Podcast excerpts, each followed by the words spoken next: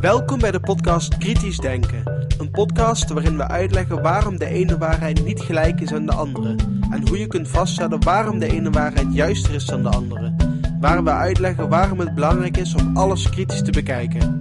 Ook deze podcast. Goeiedag, het is vandaag zondag 2 januari 2011. Ik ben Jozef van Giel en dit is de 76e aflevering van deze podcast. Deze aflevering kwam tot stand mede dankzij Rick de Laat. De muziek is van Nick Lucassen. Onze beste wensen voor alle luisteraars van Kritisch Denken. We zetten het nieuwe jaar in met twee korte tekstjes. Het eerste komt van Richard Dawkins en het tweede komt van Johan Harry. Ze werden vertaald door Rick de Laat. Traditie heeft zijn plaats, maar niet waar het feiten betreft. Door Richard Dawkins.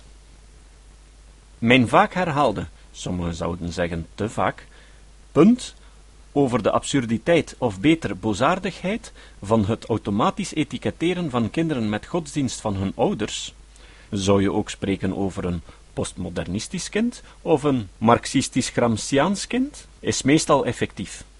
Mensen snappen het punt bijna altijd meteen. Of hun toekomstige aanvoelen verhoogd is tot echt tenenkrullen, zoals bij mij, wanneer ze horen van een katholiek kind of een moslimkind, is nog maar de vraag. Maar vaak hoor ik ook een ander tegenargument dat op het eerste zicht plausibel lijkt. Daar wil ik het hier even over hebben.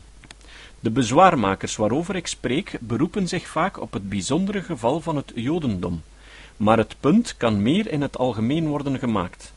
Volgens hen is het belachelijk en slecht om ouders te ontmoedigen hun culturele tradities door te geven aan hun kinderen. Taal, accent, kledingstijl, voeding, eetcultuur, spreekwoorden, poëtische zinspelingen, spelen, non-verbale signalen of groeten, zoals hoofdschudden of knikken of sociaal kussen, worden allemaal cultureel overgedragen. De mensheid zou verarmen als we dat zouden kwijtgeraken en de lokale verschillen tussen hen zouden teloor gaan. Religie, zo wordt beweerd, is slechts één onderdeel van deze lijst. Ik ga ermee akkoord en hou ook van al die kleurrijke tradities van de wereldcultuur. Maar religie is niet zomaar een onderdeel van dat rijtje. Het is iets helemaal anders. Hier is waarom. Religie maakt waarheidsclaims over de echte wereld. Dit onderscheidt haar van andere overgeleverde tradities, zoals spelletjes, kledingstijlen of manieren van koken. Dat een Joods kind als dusdanig gelabeld wordt door een keppeltje op zijn hoofd of peyotkrullen, daar lijkt mij op zich niets op tegen.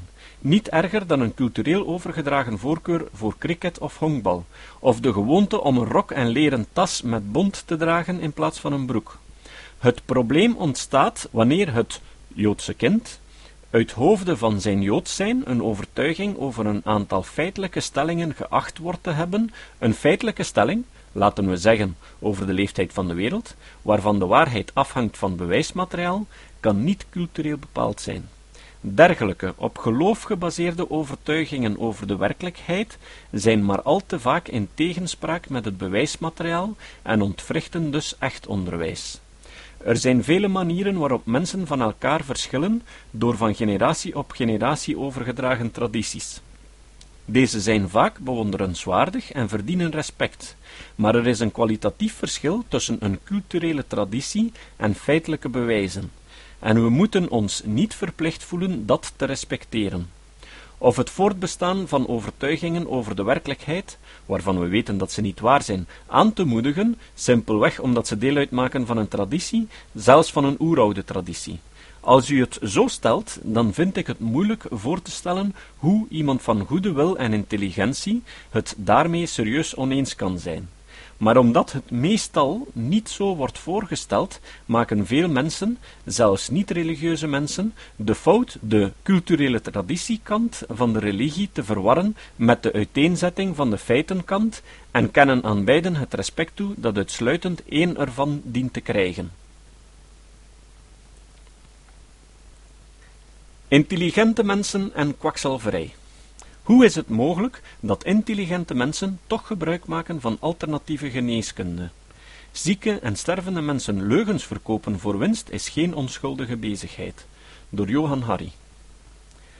Deze zomer dineerde ik in centrum Manhattan. In de buurt van mijn tafel was een klein groepje evangelicals neergestreken. Hun gesprek ging over hun afvaardiging naar de Republikeinse Nationale Conventie, omdat de president Gods werk in Washington uitvoerde. Ondertussen vocht ik tegen de aandrang om mij te verdrinken in mijn kom tomatensoep. Plots werd ik afgeleid van hun fundamentalistische prietpraat toen ik een van deze 21ste eeuwse discipelen rustig door een boek met de naam What Would Jesus Eat zag bladeren. De beste manier om af te vallen, zei ze. Je moet het echt eens proberen. Heel simpel. Je eet wat Jezus heeft gegeten en de Heilige Geest gaat in jou aan het werk en stuurt al je vet naar de hemel. Ze overhandigde mij het boek, waarvan bleek dat er meer dan 2 miljoen exemplaren verkocht waren. Op de achterflap vertelt de auteur, Don Colbert, met een brede glimlach dat Jezus wil dat jij slang bent. Wat eet je dan? vroeg ik. Honderden manden brood en vissen en een beetje waterige wijn? Ja, dat klopt, antwoordde ze met overtuiging, en een vlugge blik in het boek toonde aan dat ze gelijk had. Vorige week vertelde ik mijn wedervaren aan een vriendin, en we hadden allebei veel lol over de onwetenschappelijke superstities van Red State Amerika. Tot ze op haar horloge keek en snel haar spullen bijeenraapte. Ik moet er vandoor, zei ze, anders ben ik te laat voor de homeopathie-sessie. Hallo? Als jij ook een van de zes miljoen Britten bent die gebruik maakt van alternatieve geneeskunde, nu in Groot-Brittannië een 1,5 miljard pond per jaar industrie, zou je beter niet lachen met die Jezus-dieet-aanhangers. Er is geen greintje meer wetenschappelijk bewijs voor de alternatieve behandelingen die je nu bij bijna elke apotheker in Groot-Brittannië vindt dan voor het Jezus-dieet. Elke homeopaat en beoefenaar van alternatieve of Chinese geneeskunde in dit land heeft een even grote wetenschappelijke status als Don Colbert. Toch wordt bijna 40% van de heelkundige ingrepen door huisartsen reeds enige vorm van alternatieve geneeskunde verstrekt, en de conservatieven hebben deze week een tandje bijgestoken in hun verdediging van alternatieve geneeskunde. Dat we het Eet vis voor Jezus plan in het belachelijke trekken komt doordat het twee zaken verward: wetenschap, gebaseerd op meetresultaten, en geest, gebaseerd op verbeelding en zelfbedrog. En hier vind je een exacte parallel met de alternatieve geneeskunde-industrie. De evangelicals geloven dat de Heilige Geest invloed heeft op hun ingewanden. De beoefenaars van de oeroude Chinese geneeskunde baseren hun behandeling op een mysterieuze energiestroom, Qi genoemd, die wetenschappelijk, fysiologisch of biologisch niet kan worden aangetoond. Waar zit het verschil? Beide zijn onwetenschappelijke ficties. Toch zullen mensen zoals mijn vriendin, die niet bijkomen van het lachen met evangelicals, een of ander onwetenschappelijke kruidenbehandeling slikken voor hun rugpijn. De verdedigers van de alternatieve geneeskunde, zoals de wetenschappelijk ongeletterde Charles Windsor, zeggen dat het een geestelijke kuur is die de volledige persoon en zijn relaties met de kosmos behandelt in tegenstelling met de koude rationalistische wetenschap. Er is slechts één probleem. Hun behandeling is, net zoals het Jezusdieet, een absurde leugen. Het werkt eenvoudig niet. De journalist John Diamond bood stervend van kanker 10.000 pond aan aan een door prins Charles uit te kiezen liefdadigheidsinstelling, indien hij ook maar het kleinste beetje bewijs kon leveren voor zijn bewering dat alternatieve geneeskunde een kankerpatiënt zou kunnen helen. Richard Dawkins, een van Engelands meest vooraanstaande wetenschappers, legt uit waarom alternatieve geneeskunde per definitie niet kan werken. Als de werkzaamheid van een alternatieve behandeling voor een panel van gekwalificeerde dokters kan worden aangetoond, dan kan ze niet meer alternatief worden genoemd.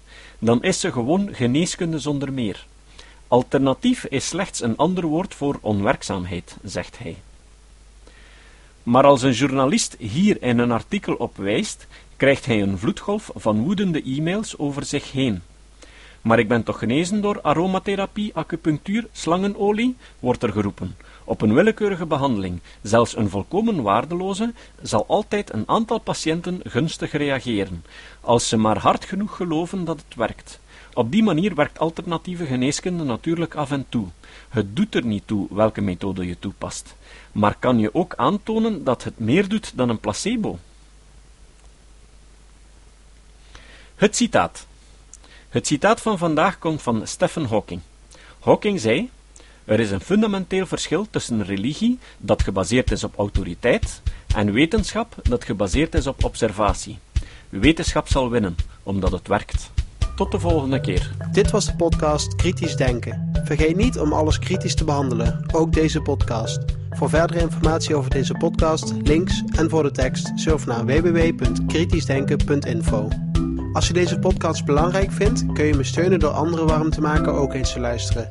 Stuur een e-mail naar vrienden met een link naar de website en plaats de link in de handtekening van je e-mails. Tevens kun je op iTunes deze podcast een beoordeling geven of een recensie schrijven. Of je kan op je eigen website of blog een link naar kritisch denken plaatsen.